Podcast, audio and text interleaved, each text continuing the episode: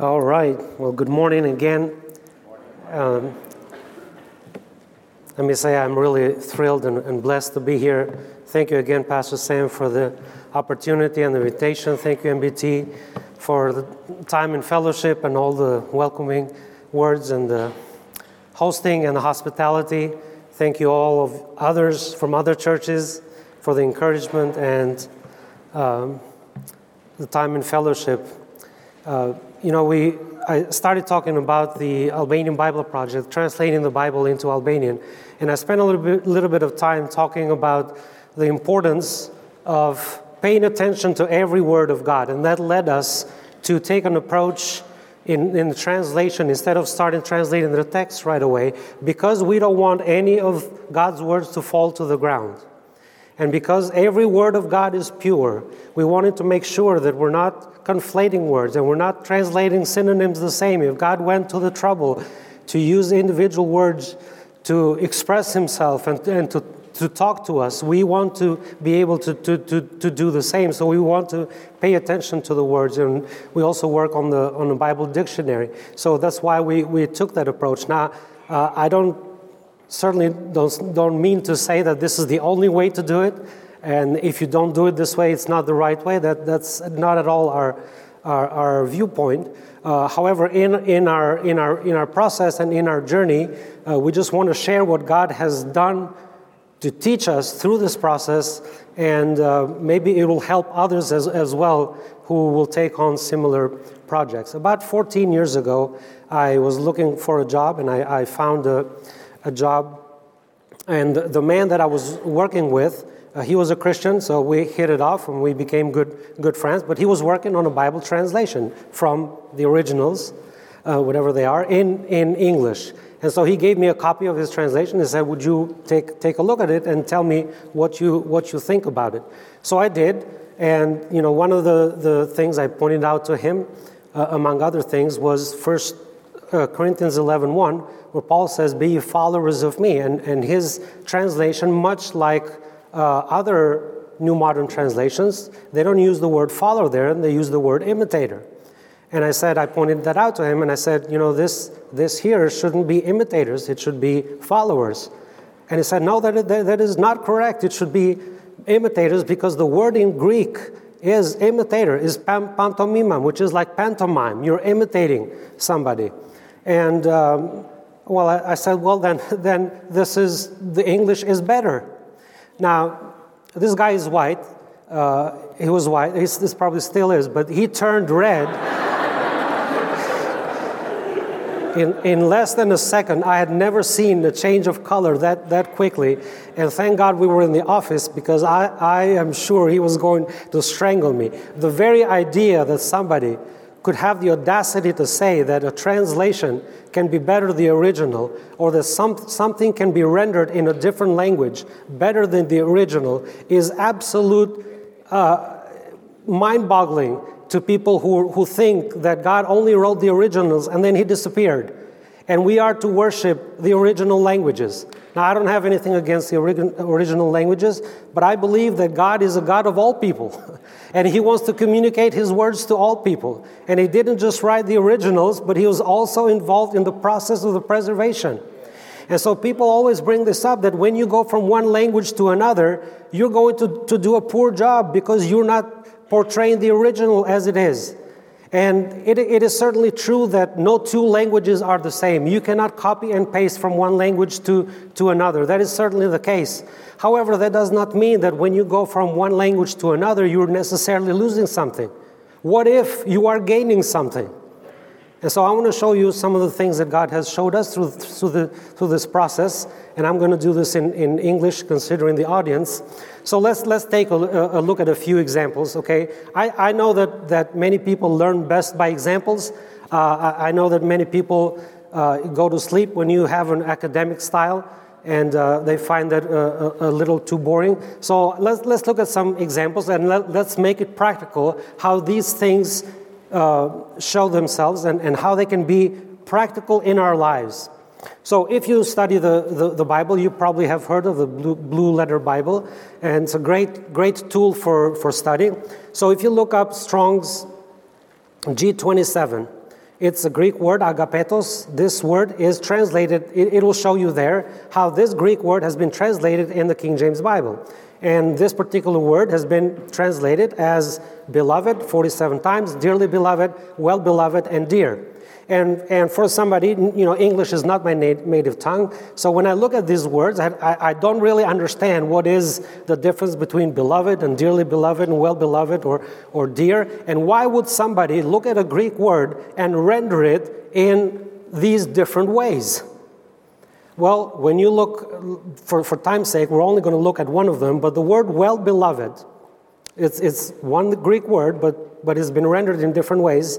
It's used in the Song of Solomon for, uh, for well, a type of Christ and the church is, is Solomon and his bride. But Solomon is the son of David, and Christ is called the son of David. He is a bride, and also Christ has a bride, and it's used for him. It's used in Isaiah 5:1 to talk about the relationship of God the Father and Israel. And it's also used in Mark 12:6. It's the, the parable of the man who builds a, a vineyard and he uh, builds a tower and he lends it out to husbandmen and, and he expects fruit and he sends servants to, to them to, to give him the fruit and they, they don't have any fruit and they kill the servants and finally he says he's going to send them his beloved son that's a picture of god the father sending to the nation of israel the lord jesus christ and they also killed the Son as a result of that. So it's used to, to refer to God uh, the Father as his love for, for Israel. It's used to, to refer to, to the Lord Jesus Christ. It's used in Romans 16, uh, verse 5, for, for, for uh, a, a, brother in Christ who is of the first fruit of Achaia in, in Christ.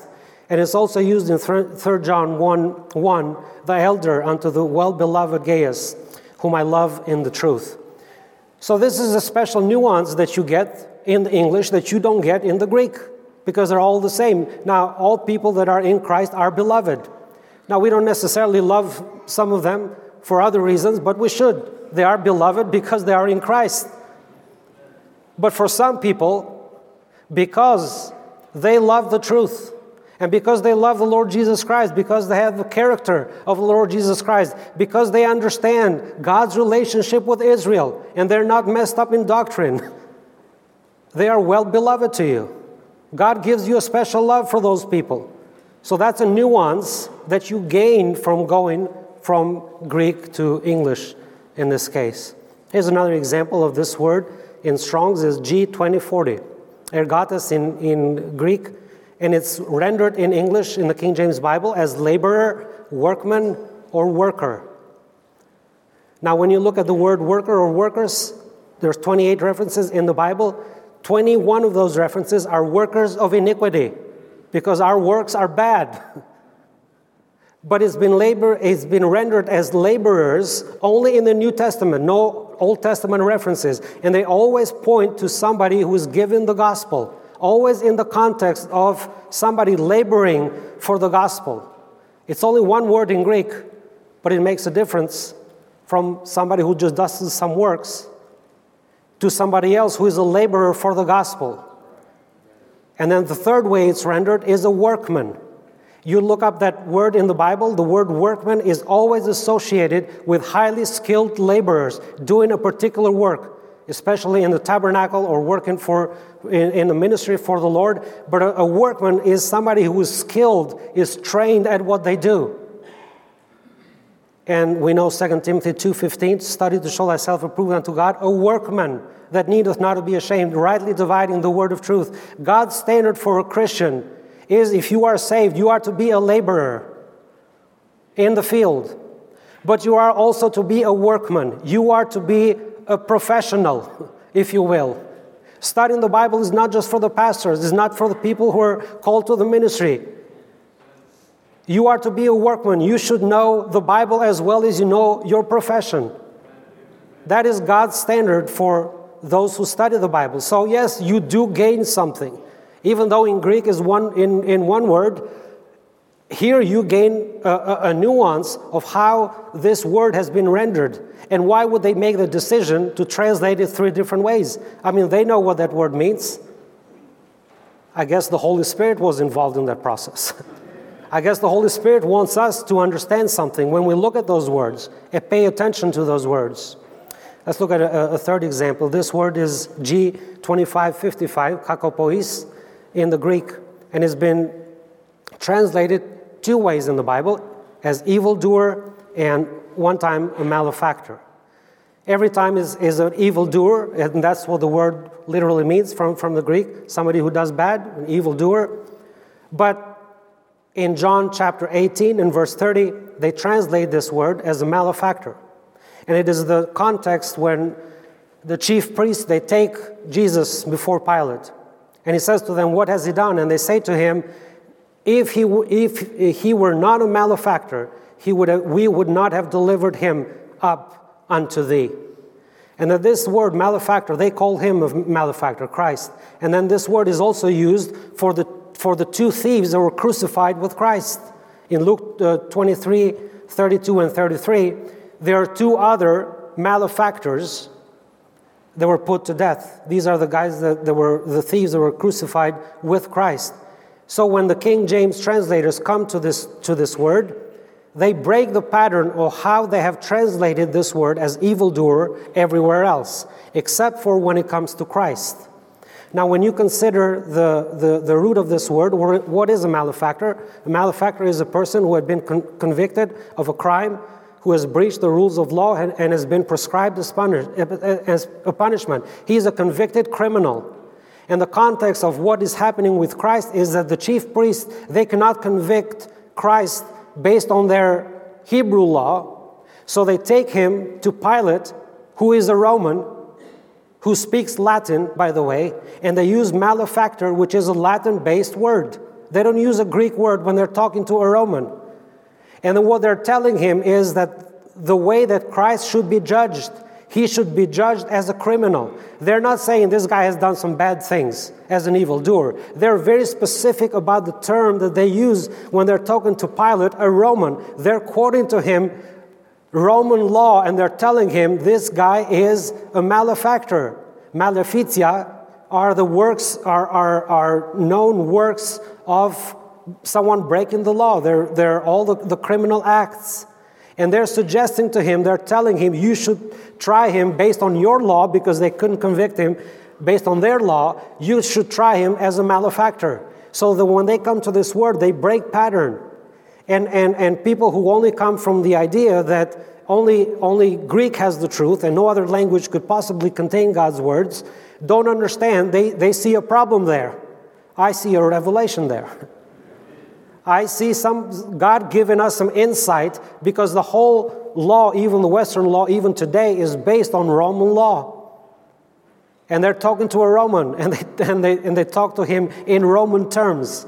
So here the Greek doesn't help you, but the English, and also, by the way, the Diodati, the, the Italian 1607 uses the same word, and the Valera 1602 in Spanish uses the same word, malefactor because that's, that's what's going on. So, the consistency of God's words from Re- Genesis to Revelation depends on a translation. There are words in the New Testament that are rendered from Hebrew to Greek. And nobody complains about that. The, the, those words can be inspired. so, a translation can be inspired. So, this, this term of in the Greek shows up only one time in the Bible and its Revelation chapter 9 and verse 11. And it says, um, They had a king over them, which is the angel of bottomless pit, whose name in the Hebrew tongue is Abaddon, but in the Greek tongue, his name is Apollyon. So when God wants to give you the translation of a word from one language to another, he is totally capable of doing that. He tells you this is what it is in Hebrew, this is what it is in, in, Greek. He can give you a translation. Yes, languages are not 100% the same, but that does not mean that God cannot express himself in any other language except Greek and Hebrew. And in the work of translation, you have to pay attention to what the Bible says. We must take our definitions from what the Bible says. And the word, the, the phrase being interpreted, it, use, it is used seven times in the Bible. They're all New Testament words. I wonder if God meant anything by that.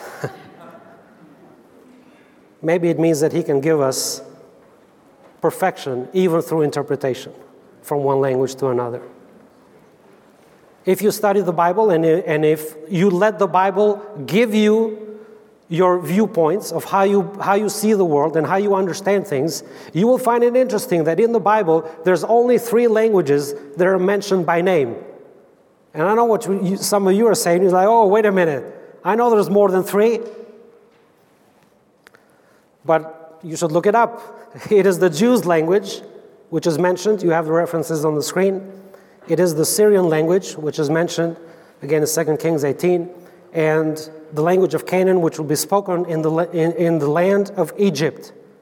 Now, if you study the Bible, you study the book of Acts, you know that God will set in the book of Acts, He will give us the landmarks of what is going to play a big role in the rest of church history. And you know there, there are certain cities in the book of Acts that play a big role of how church history is going to happen for the next 2,000 years. What are the main places where scriptures are going to come from? And we understand uh, what role Egypt plays in the manuscripts that come from Alexandria of Egypt and the people that corrupted them. And what role does Antioch of Syria play in the Bible, where the disciples were first called Christians, where Paul was sent out as a missionary? And lo and behold, there's only three things when it comes to the word language that you need to pay attention is the Jews, the Syrian, and the Egypt. Does that ring a bell? The Jews is the ones that gave us the Bible. The scriptures were committed to them. And then there's all, depending on your view, there's only two really big families where all the scriptures come from. They either come from Antioch of Syria or they come from Alexandria of Egypt. Now, Latin is made, mentioned in the Bible, but it's not called the language. Greek is mentioned in the Bible, but it's not called the language, it's called the tongue. There's another blasphemy right there. By the way, the King James is the only Bible that makes a distinction between a language and a tongue, and you should study that. Because in Greek, there is no distinction, it's the same word. So we need to pay attention to the Bible. We need to pay attention, especially to the book of Acts because it's going to give us all, all the information we need of how church history is going to play itself for the next 2,000 years. And I think the icing on the cake on this one is in Acts chapter 21. It is the only time in the Bible where somebody asks somebody else if they speak Greek. That is, you know, as, a, as, as someone who's, who's doing the work of a translation, that is the first question we get Do you speak Greek? And this one is the icing on the cake. Pay attention to what's happening. Uh, I'm probably still thinking of that carrot cake, Brother Sam, that you treated us with the other day. But anyway, that was good. And all for, for the gluten free folks, you can think of it as the carrot on your salad, okay? It's, it's the same analogy.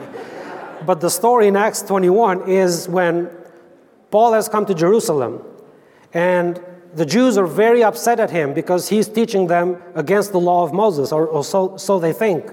And so they're about to kill him. And there's a big commotion ha- happening in the city, and the Romans get involved. So the chief captain comes to him and pick it up in verse 37. And Paul was led to the castle, and he said unto the chief captain, This will be the Roman, May I speak unto you? Now listen what the Roman says to him. Who said, Canst thou speak Greek? Art thou not an Egyptian, which before these days made us up in our uh, uh, uproar and led us up into the wilderness, 4,000 men that were murderers? So the Roman is confused about who Paul is. He doesn't understand Paul. That continues to be the case, by the way. But anyway, uh, and he confuses him for an Egyptian. Hey, you are an Egyptian. And he's like, Paul says, but Paul said in verse 39, I am the man which is a Jew of Tarsus a city in Cilicia, a citizen of no mean city, city, and I beseech thee, suffer me to speak unto the people. And when he had given him uh, license, Paul stood up on the stairs and beckoned with his head unto, unto the people. And when there were a great silence, he spake unto them into the Hebrew tongue. So you have a Roman who asks Paul if he speaks Greek. And he is confused and takes him for an Egyptian. He says, I'm not an Egyptian. You don't understand me, but let me tell you I am from Syria. You've heard of that place? and he speaks to him in the Hebrew tongue. Maybe God meant something by it, maybe, maybe doesn't. I look to the Bible for everything to form my opinions. And when you're dealing with languages and translations of the Bible and individual words, you always will, are going to get this criticism that if you're, you're going to lose something if you go from one language to another. You're going to corrupt the original meaning and the original languages. But I believe that God is, is, is involved in the process of preservation. And always, they always promise that they're translating from the originals and this is going to be better, but they never deliver. The point is it, one thing is the promise.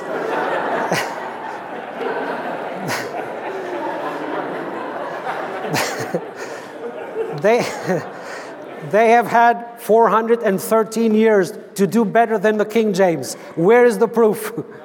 Where, is, where are the Bibles that have overthrown the authority and the precision of the King James Bible? We need to, to trust the Word of God. We need to pay attention to the Word of God. And let me say in closing how you can pray for us. Uh, pray for our health. God will give us the strength to finish our, our work. We are at 87% of all the, the words and the dictionary. Uh, and by God's grace, by next summer, we will finish all of that the website and, and the apps to come out with, with uh, the Bible in print, the website, the apps, and the dictionary and, and the concordance. So we appreciate your prayers on, on that. Pray for the people of Albania that they would receive the translation and they would uh, open their hearts and to, see what God has done uh, with, with this work to bring His words into the Albanian language. I want to say a special thank you to all of you for uh, the hospitality and the, the fellowship that you have shown us. A big thank you to the media team for yesterday for working effortlessly to make it happen and, and getting, it, getting it right and, and working through, through the problems. I really appreciate their efforts. If you have questions about uh, our, our, our work, the Bible Project, please come see us. God bless you.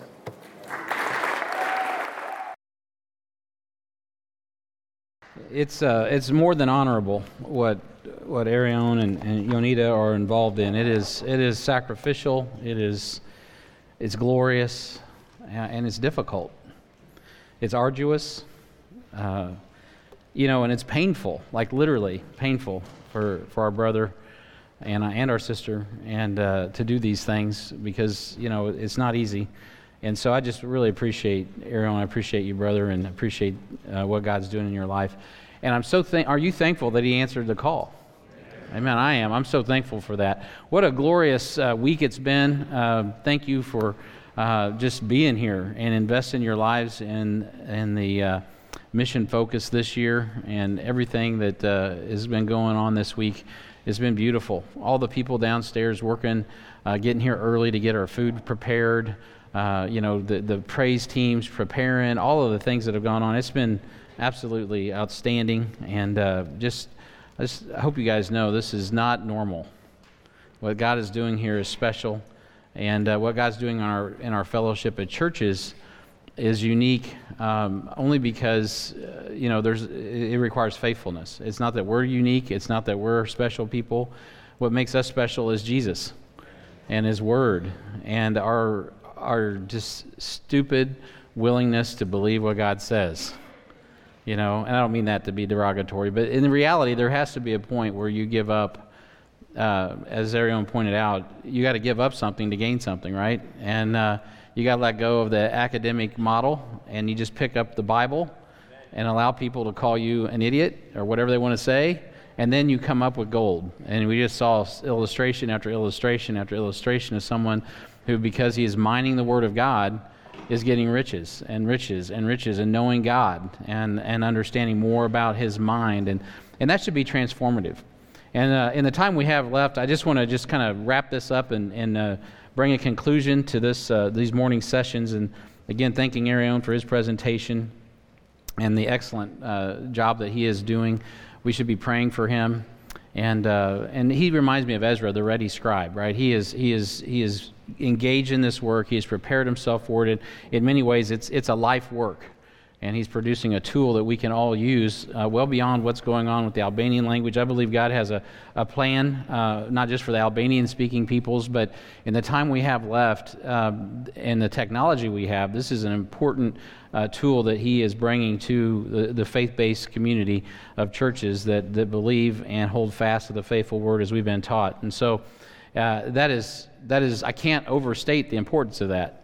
However, uh, it's also important that we understand that, that uh, tools are tools. Um, and, and, and, they are very important. But the most important tool that God has and uses to accomplish his mission in getting the word to the world is you, is people. It's precious. Every soul gathered here is precious. You're precious. The, the, the, folks in your local church are precious. The souls of the world are precious. We established that on Thursday morning, right? God died for the world. We got to get the word into the, the heart of men. Last night, we heard the importance of answering the call, right? And coming out of hiding so that can be accomplished. And so we must be, uh, as we teach in our discipleship one, this should be familiar to most of us, right? We got to be who God saved us to be if we're going to what? Accomplish what God saved us to accomplish. And so this morning I want to just talk, you, talk to you about the, the biblical uh, people God uses to get his word to the world. And you got to be a biblical person if, if God's going to use you to get the word to the world. Because biblical people should steward the process of publishing God's word because we have a faith based view of Scripture. And Arion and, and is, is an example of what that is all about. I mean, he, he's preached the message. Um, if Arion wouldn't have gotten saved, if Arion wouldn't have studied the Bible before he got into translating the Bible, right? He long before he was looking for these patterns in the Word of God before he ever started translating the Bible. Just like you and I are, as we're digging into the Word, we're using the tools that we've learned in our in our discipleship process, and we're mining the, the gold out of God's Word. Why? At the end of the day, well, so that we can be more like Christ, or is it? Right? Why? Motive is important. Uh, it's very important. And we need to have pure motives. And, and as Brian Clark preached the other day, we got to have pure lives, right? It's Laodicea. So we are all people who should be involved in the mission of transmission. And we should be preaching and teaching and translating and printing and assembling uh, the Word of God to get it to others. And if we're not willing to do that, we probably don't appreciate the value of God's Word as we ought we probably don't really, and, and this goes on me as I was as I was praying over this and preparing this, and and and and I, am not the guy who should. I don't even know why I'm in this position. Oftentimes, I'm like, why why am I doing this particular thing? I barely speak English. You know, I go back over my PowerPoints. I'm like, oh no, I messed that up. I can't even get a PowerPoint right, let alone a, you know. So God forbid, you know, you have me on the translation team. But my heart is there because I know the pattern, right, and I understand the precepts, and and we can pray, can't we? And we can trust and we can do what we can do and we can do it with the right heart attitude so that God can get glory.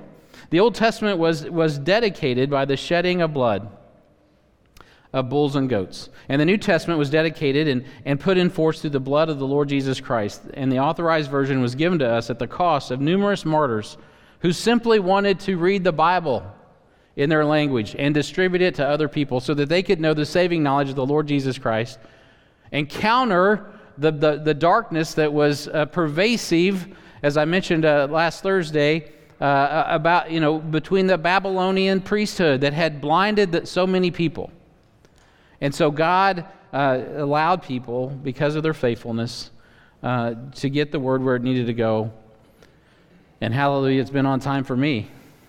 Man, I, I, I, I was reading the King James Bible before I was even born again memorizing John 3:16 before I even knew how important it was. And eventually that seed that got planted in the heart uh, came to, to bring forth fruit unto eternal life. So in the time remaining, I want to I want to make sure uh, that this is, is practical because uh, you don't have to necessarily shed your own blood uh, to get this done, but you may have to be a living sacrifice daily, right? Uh, it may not just be a one time deal, it may not be one and done. You may have to like wake up every day like Romans chapter 12 talks about, and, be a living sacrifice, holy, acceptable unto God, which is reasonable, right? It's a reasonable thing to get the word of God where it needs to go.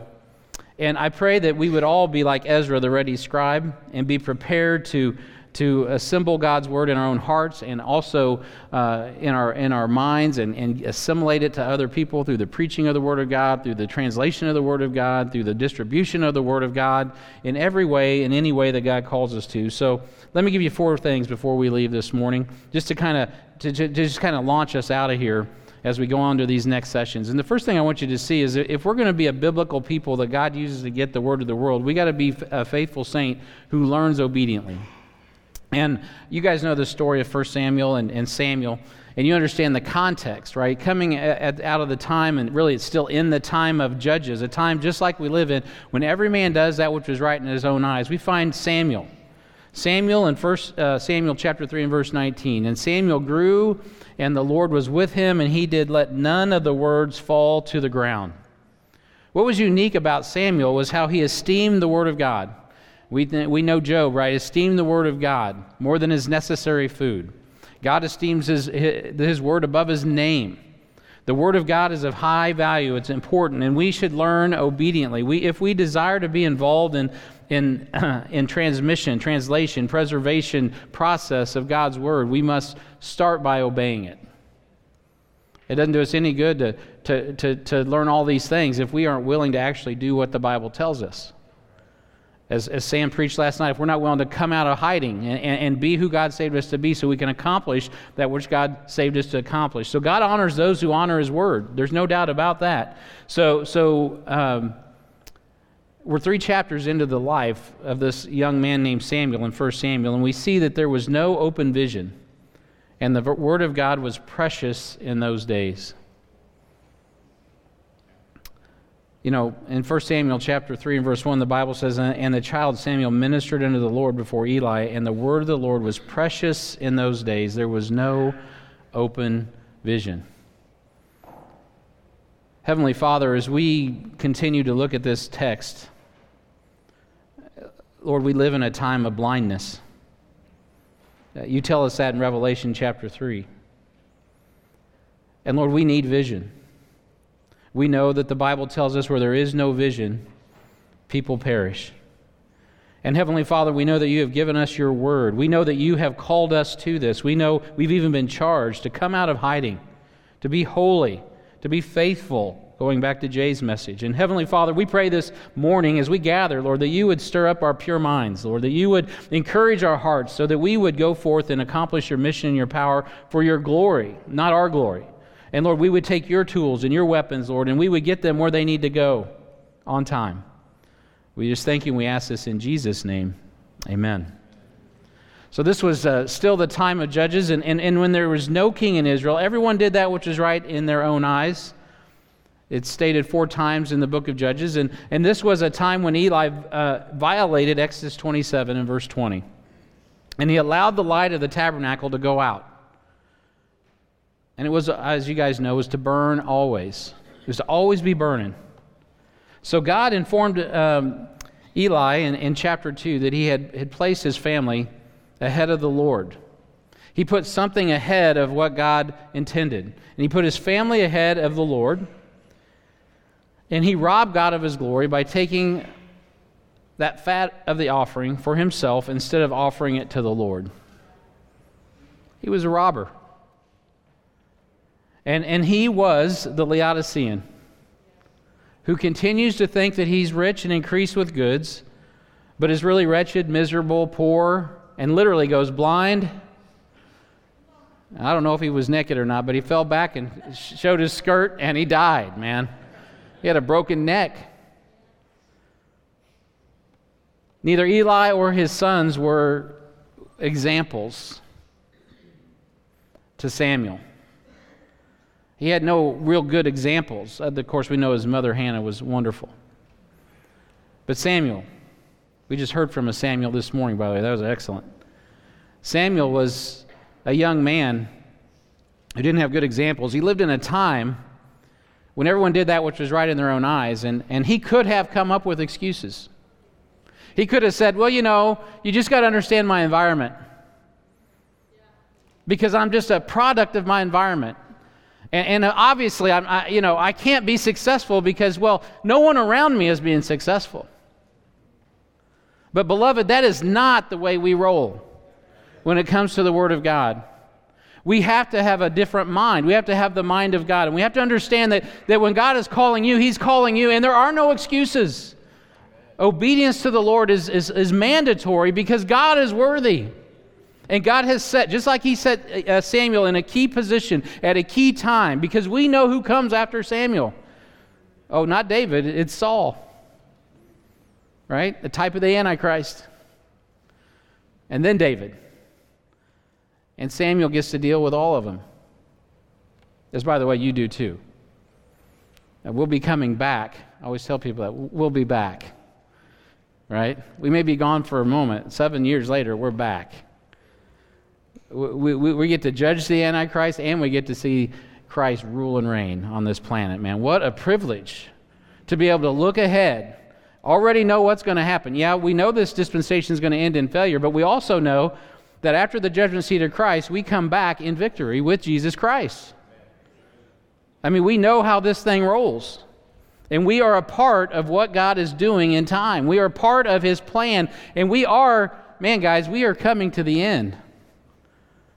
Oh, but, but Brian, it's Laodicea, so we must be failures. Well, I, I just cannot abide that.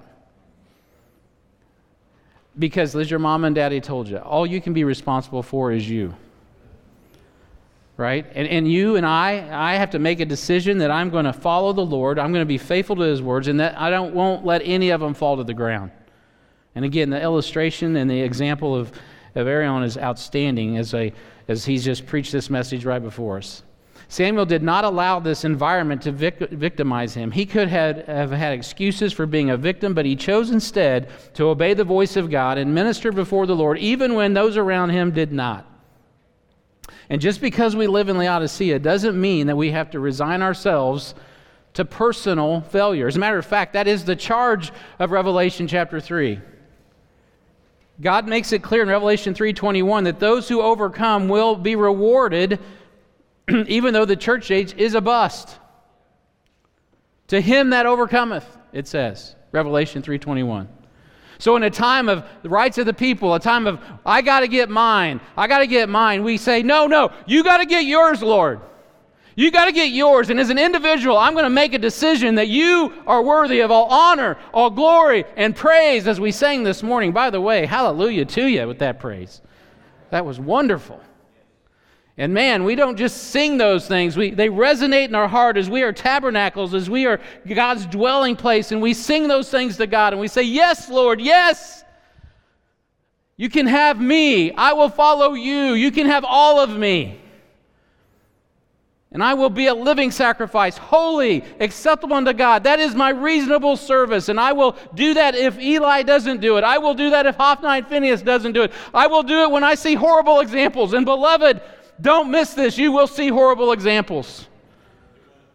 When I was a young man coming up in the Lord, I was so cynical. I barely got in the church, but thank God to my discipler. He was so wise and he gently brought me in and he, and he stewarded me into the local church. And, and man, I finally bought in. And if you'd have told me at 17, 18 years old what I was going to see in the church, for goodness sake, I'd have checked out. But that's not what the Lord wanted. And He wanted me to see that. He wanted me to know it's Laodicea. And it doesn't matter how big you get, it doesn't matter how, how anointed you might be. At the end of the day, listen, you got to be holy and you got to be blameless before the Lord God Almighty. If we're going to get the message where it needs to go on time, if we're going to see things like this happen, if we're going to actually see God work in people's souls and get them grown up to go and be everything God saved them to be, Man, guys, we, we are not rock stars up here. We're not performers and we're not entertainers. We're just you. We are people that have gotten saved, and, we, and to the best of our ability, we're just believing what God's word says, and we're going forth in faith. It's so important that we're obedient because that's the only way to love God. If you love Him, you keep His commandments. So God revealed himself to Samuel because he learned to obey and, and he could be trusted with God's word. He was an obedient boy. Even before he knew the Lord was calling him, even before he understood all of that, Eli, he, he, he would lose the Ark of the Covenant and, and worship in Shiloh along with his two sons, and his posterity would be lost. I mean, it would look like a train wreck. But Samuel, the obedient one, would be used. But Eli, man, he was in trouble. Later on in Hosea, as God's writing to the nation of Israel, he says, My people are destroyed for lack of knowledge, because thou hast rejected knowledge. I will also reject thee, that thou shalt be no priest to me, seeing thou hast forgotten the law of thy God. I will also forget thy children. That prophecy actually was foreshadowed with Eli. He forgot what God had given Moses and what he was stewarding and the privilege that he had. And the next thing you know, he lost his boys and he lost the opportunity to serve the Lord as God had called him. You know, our churches in the Living Faith Fellowship, it's important that we grasp what's in our hand to accomplish, and we do it. If it's in thine hand to do good, do it. And we ought. Every one of us in, the, in, the, in this fellowship of churches and all those that are coming in, man, we're going somewhere. Not because we're going anywhere, but we're following. We just heard about following. We're following Jesus. And he is still on mission, even till the end of the world, right? He's about the business of getting his word where it needs to go. So, as you know, Samuel would, would go on to be the prophet who anointed David, the man after God's own heart. And if we love God, we keep His commandments, we honor His words, and He'll continue to reveal to us His Word. So let's learn obediently. Amen? Yeah, let's learn obediently. Maybe you're a baby disciple right now. Man, learn obediently. Maybe you, you just graduated this week from LFBI. Well, continue to learn obediently. You're never beyond learning, and you're never beyond, I'm never beyond obedience. Point B, the faithful uh, saint, right, also needs to listen intently. We need to be faithful, a faithful saint who will listen intently. In James chapter 1 and verse 19, you know this verse, Wherefore, my beloved brethren, let every man be swift to hear, slow to speak, and slow to wrath. And so if you want to be involved in, in, this, in this ministry of publishing God's word, and even going into the process of, of perhaps translating and, and following the example of Arion and things like that, you got to be swift to hear what God's word says to you. And we live in an age with a lot of noise. Uh, I don't know about y'all, but I, do you wrestle with the noise?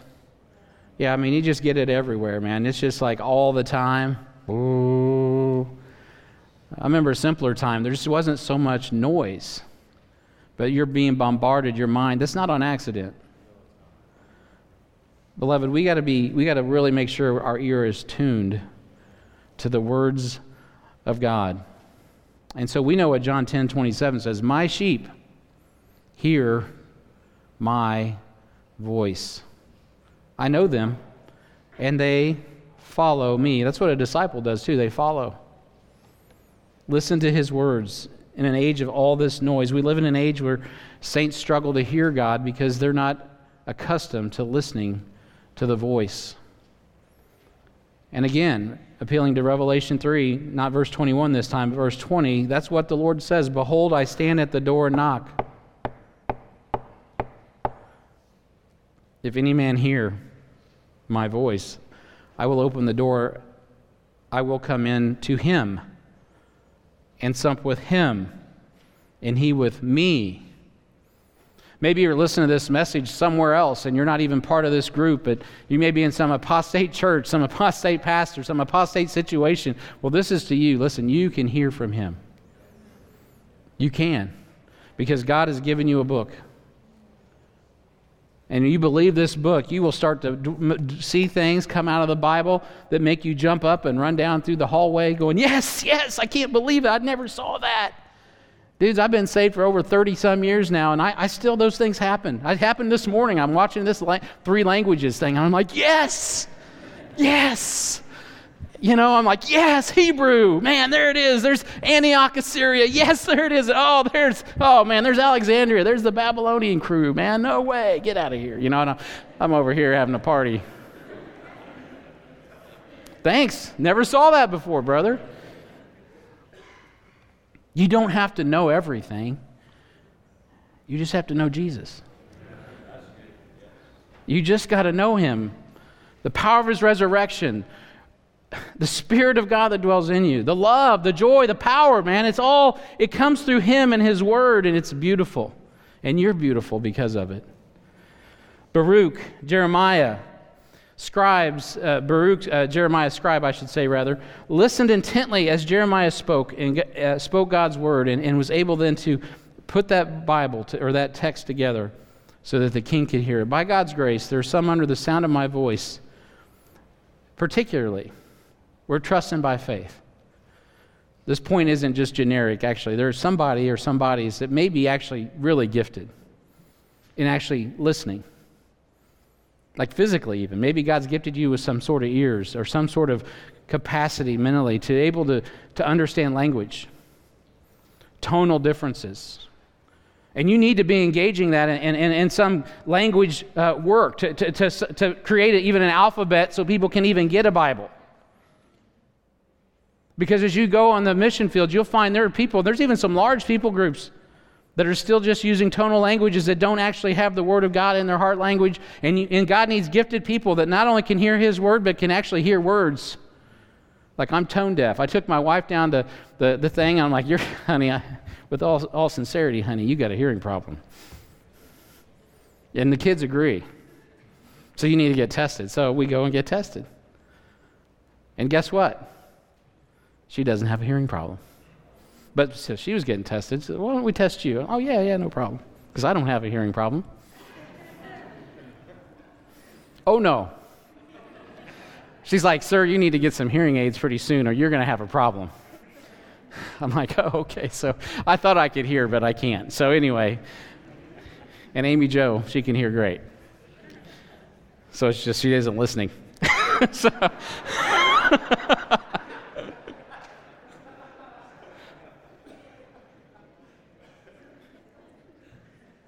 Gotta have a little honey, let the medicine go down. But you know what? God, some of you guys, you're, you're kind of you're kind of gifted though. Like you, you, need to. Some of y'all need to really pray about this call, like Sam was talking about last night, and it's unique to you. Like not everybody was Samuel, not everybody's Pastor Sam, not everybody is is Arion Vogley. But you know what? You need to be who God saved you to be, because there is work to be done, and this work is it's immense. And we need everybody doing their part. We need to get 1 Corinthians 12. That's why we need to, we need to be careful about what we exalt here because every body part is important, and you will be surprised how it is the least, right? The person you wouldn't think about who is the key to accomplishing God's mission. And God does it that way just to keep us all humble because we're dealing with His Word. He's the one who gives the Word. Great is the company, right? That publish it. Everybody in the company, everybody in the army is important. Everybody in the battle is important. I learned a long time ago, just ministering like at City Union Mission, man, that you know the most important thing that back in the day at the KCBT days, the most important thing that I had at my disposal. Well, I shouldn't say the most important because everyone's important. But one of the things you wouldn't have esteemed as as important is all the preachers and all the gospel evangelists and all the counselors and all of that. You know, one of the most important people we had was the van driver. John Farr. I don't know if you know that guy is. John Farr, you know, he's like seven foot eight. I don't know, he's not that tall, but I'm exaggerating. Tall dude. He could preach, by the way. But he just had a heart. He's like, you know what? I'll drive the van. I'll drive it every week. You know, without that van going back and forth and shuttling, we really didn't have a ministry. Because you can lead people to Christ, but you can't make disciples outside the local New Testament church. You think, you may be here going, well, man, Brian, I, I don't have anything to offer to this big, massive thing. You could be absolutely, and you are absolutely dead wrong. But you got to be faithful. You got to be obedient, and you got to listen to what God's telling you. Having natural ability in, in linguistics is not only a, a, thing that is needed, God needs those gifted people to, to be equally adept at hearing the voice of God from the Word of God so they can transmit the Word of God to those that need to be delivered to Him. the key to Arion and, and Yonita is, is not just their ability to understand the Albanian language, but their love for the words of God in the authorized version. If there are two things, uh, if those two things, I, I, should say rather, are not married, what you'll end up with is scholasticism. And it will replace the authority of the Word of God. And that leads me to my third attribute, and i got to keep moving here. to be, fa- to be, be a faithful saint who records precisely. Right? You got to hear and very, you got to listen intently, but you got to record precisely. Matthew 5:18 For verily I say unto you, till heaven and earth pass away, one jot or tittle shall in no wise pass from the law till all be fulfilled. This is what the words first approach is all about. Not one, I mean, it, it is the words first. And you've seen a great example of that this week from, from Arion. Moses, Jeremiah, nor Jesus were interested in dynamic equivalence. And by the way, just to be clear, there are times when there's a dynamic equivalent that happens in the, in the process. Uh, so don't, but in, in, there's not a, a methodology, that's not the overarching methodology. But in a, in a form, in es- what I'm really talking about is formal translation. That's the process that we're using right now, not a dynamic equivalent.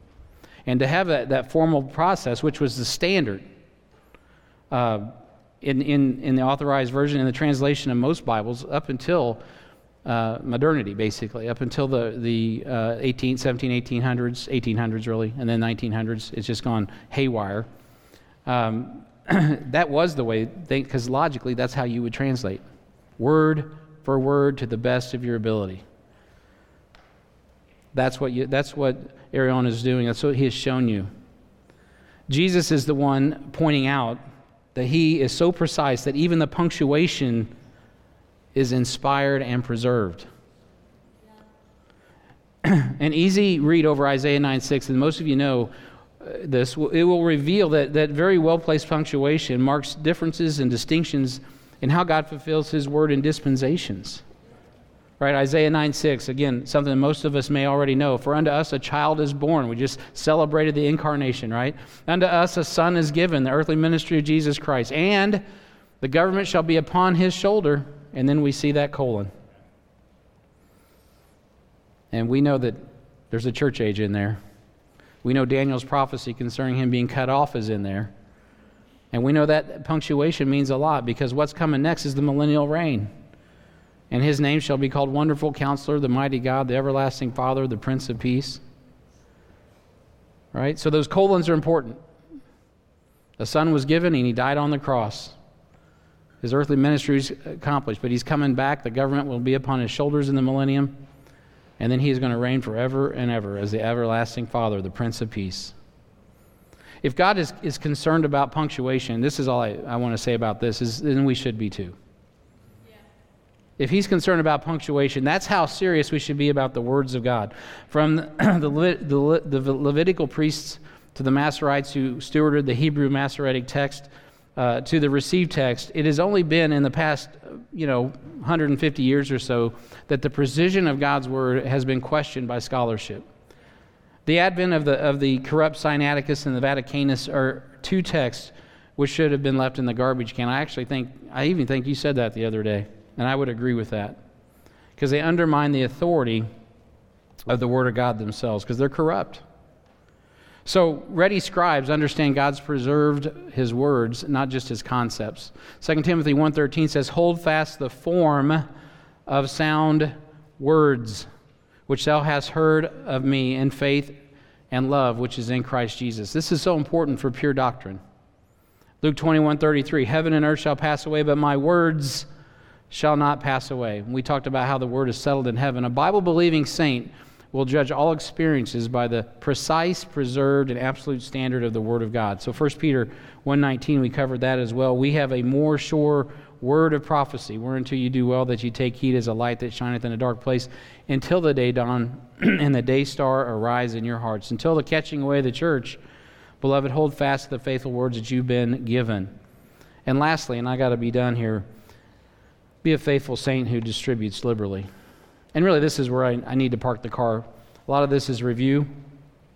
But let's bring this full circle. I mean, when it comes to being who God saved us to be, what do we really need to be doing? Hopefully, as we come out of here, man, we are distributing God's word liberally. That's a positive use of the word liberal, so don't get scared of it, all right? So, if I say that down, the further south you go, the harder it gets to say those words. Anyway, uh, man, be generous. Give it, get, let, let it go. Let it rip. You know, we can say that we love God, but if we do, we'll keep his commandments. And if we do that, that means we're going to take the word where it needs to go. And my goal here this week is to give you real opportunity to engage to distribute God's word. Uh, in Kansas City alone, uh, there's at least three like minded churches that, that, you can partner with right here. Heartland's one of them, Word First Bible Publishing. Uh, I see Pastor Terry Ogle here. I know Grace Baptist. They, have got, you guys got binders, and, and we partner. We're just down the highway 25, 30 minutes from each other. We partner perpetually. What that's called is Philadelphian. Uh, I think Pastor uh, Alan Shelby, he has a large group of people who work with both of our ministries, and, and they may be having a place soon where they can actually do physical publishing. I don't want to speak for Alan, but I've been told that. You know, praise God.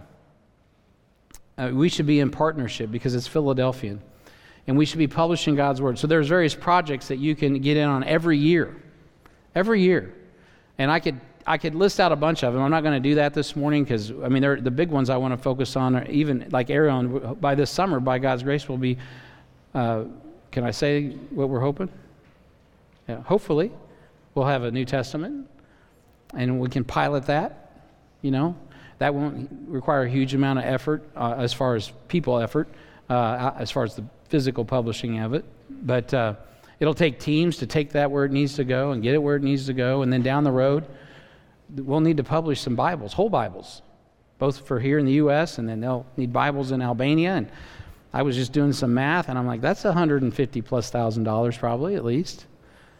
So you can give, you can pray, you can prepare your life, you can participate through through actual projects. The door's open at, at Word First every month. We're doing projects for different different things. A cool thing that uh, we did a few years ago with. Uh, uh, Pastor Tom um, Tom Brockmeyer. Is he in the house today? He, I don't want to call him out, but he was. Uh, he's been here this week. Tom uh, took a trip down to Jamaica back when Bob Weston was alive. We we went with him on that trip. But you know, he did a cool thing. He said, "Hey, gang." He got about uh, 10 of us on the trip, and, and they were all college students except for me and Tom and, and uh, Christy. But um, and my son, who was a freshman in high school. So, anyway, we, we all got together and, and they came out to what we call the armory at our church where we assemble the Word of God. And they said, hey, look, and this was Tom's leadership, not mine. Tom's like, hey, let's all, let's do a thousand John and Romans. So we did. And then, uh, and, and so we all come out, we can whip out a thousand John and Romans in less than a, in a day. I mean, a day. Uh, so, um, so we did that. And then, and then we took, each of us took a hundred. We stewarded a hundred of those and when we got on the ground, we just went around, and that is what we use as a tool to witness. And we all distributed a thousand John and Romans as part of our, our outreach effort in Jamaica. It was tremendous. So the team was, was involved in assembling the word, distributing the word, preaching the word. I mean, it was outstanding. And so those are like practical, hands on things that you can do to just kind of get this concept of how important the, the word is and getting it out in every way. And so Jay Shug, uh, a few uh, about two years ago, uh, came up with a team from from uh, Alabama with his church and assembled. What was it, thousand or fifteen hundred? I don't remember. Two thousand? I don't remember. Fifteen hundred? Twenty-five hundred. I don't even remember. Twenty-five hundred New Testaments. Chichewa. Remember we talked about that Chewa project, that Chichewa project? Well, the, we got some New Testaments together and sent them to Dan Jalowick over in Chipata. And uh, man, Jay's team come up in a weekend. They whipped out 2,500 New Testaments. And, uh, and then they, they hauled them all the way back to Alabama. Thank you for that. And because he paid for the shipping. Oh, by the, way, did I mention pay? Yeah, there's money involved in this process. So, uh, yeah, so there's also opportunities to give. So there's also opportunities to give. There's going to be opportunities to give to this project. You know, they're, they're working on projects in the Vietnamese language right now. We talked about Joseph Hayden. He's got a Tonga project coming. Right? All of these projects, they're not they're not like our project, they're not just their project, they're our projects. It's going to need all of us to get these things where they need to go. But you know what's really cool about these projects? Whether it's Chewa, Chichewa, or Tonga is exciting. There's a that's a small people group. Like our fellowship could own that and just make it happen. I don't remember the population. Joseph told me, but uh, it's not. It's it's not. I don't believe it's much larger than probably the metro, if I remember right. Maybe six. You remember how many there are? How many? 2.5 million. The metropolitan area of Kansas City. I mean, Could we not take care of something like that? I think we could. Yeah, so my point is there's practical things that we can do. And, uh, and so I, would encourage you to pray about that, whether it's the, these projects like the Tonga, the Albanian, there's teams that form around these things. People need help. Not every team is going to look like Yonita and, and Arion and, and uh, Arion and Yonita. Don't want to get that backwards, but like Priscilla and Aquila. So, Aquila, Priscilla. So, um, more importantly and practically, though, we need to make sure that we are about the business of, of getting the Word of God in our hearts, making sure our life is lined up like Samuel, that we're obedient. Amen? That we're ready to hear, we're ready to distribute. We're doing what God tells us to do so we can accomplish that what he wants, so he can accomplish what he wants us to accomplish.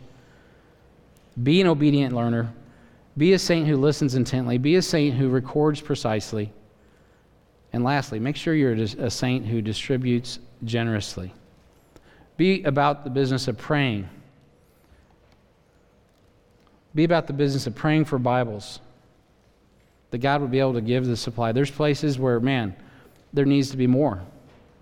Plan. Get with your pastor. See if there's a way that you can support your community, your outreach. Maybe there's a project. We did one for you uh, through Midtown. It was great, beautiful. They bring a team down, do John and Romans, and then uh, and use them up here on the campus. Custom covers. Uh, that's basically our, our shtick here. Is we can we can put any cover you want. We'll put it on. Whole Bibles, New Testaments, uh, John and Romans. We'll do that. We'll do that for you. We're happy to help. Just hook us up. Wordfirst.org. And so, wordfirstpublishing.org. And so, but you need to participate. Get involved where you're at in your own church. And then ultimately, be praying about opportunities. As, as things come along, you know, we do need folks to help support these projects. And I know many of you pastors are, are down with that, and I appreciate that, but it takes everybody. And so be willing to give your time, your talent, and your treasure. Amen? Let's pray. Heavenly Father, we thank for this time uh, in your word. I pray, God, that you would just continue to encourage us in propagating your word and publishing it. It takes a great company, a great army of people to do that. And I pray, God, that you would continue to stir us up as we go into our next section, next sessions. Lord, that you would continue to bless the conference, bless these souls. And I, Lord, I pray, God, that uh, you'd be glorified in all these things. We ask it in Jesus' name. Amen.